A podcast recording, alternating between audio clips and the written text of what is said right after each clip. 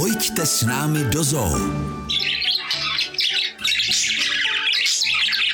Dnes netradičně začínáme zvukem, protože jistě sami uznáte, že jde o zvíře poměrně hlasité.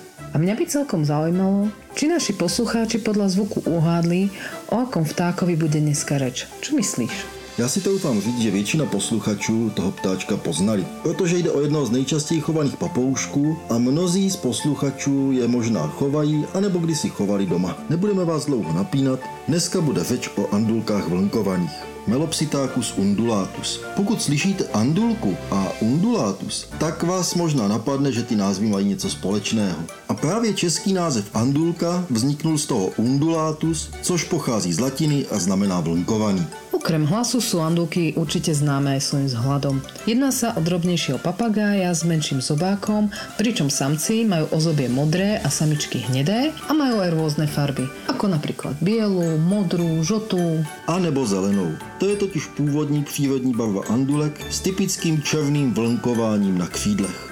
A když jsme u toho přírodního zbarvení, tak v divočině bychom andulky našli v Austrálii, odkud pochází. Tam obývají suché savany, řídké lesy a polopouště.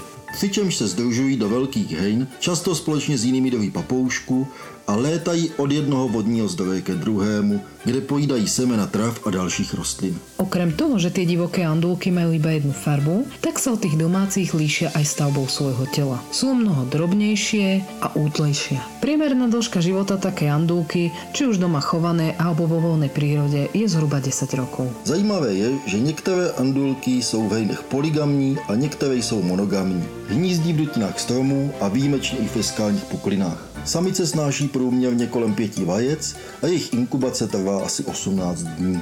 Jako u všech papoušků jsou mladé andulky holátka, která jsou slepá a neopeřená. Andulky sa musia mať na pozore pred niekoľkými nepriateľmi. Spravidla sú to dravé vtáky, ako napríklad jastraby alebo sokoly. Mladé vtáky môžu zase padnúť za obeď hadom.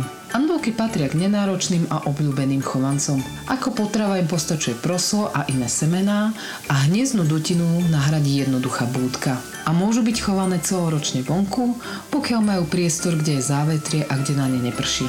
I přes svoji malou velikost jsou andulky dobrými a nadanými imitátory lidské řeči a jsou schopné se naučit několik slov. Takovou andulku na mluvení je však třeba si vypiplat od mláděte a chovat ji samostatně. To je však časově velice náročné a je třeba si uvědomit, že je to i závazek na několik dlouhých let. Proto je podle mě určitě lepší kochat se spíš pohledem na velké hejno andulek, které tolik našeho času nepotřebují. A ja si zase myslím, že aj tá andulka bude šťastnejšia, pretože je pre ňu prirodzené žiť vo väčších krdľoch. Neboli hejnech. Od voliéry Andulek v zoo Jihlava se s vámi loučí Martin Asima.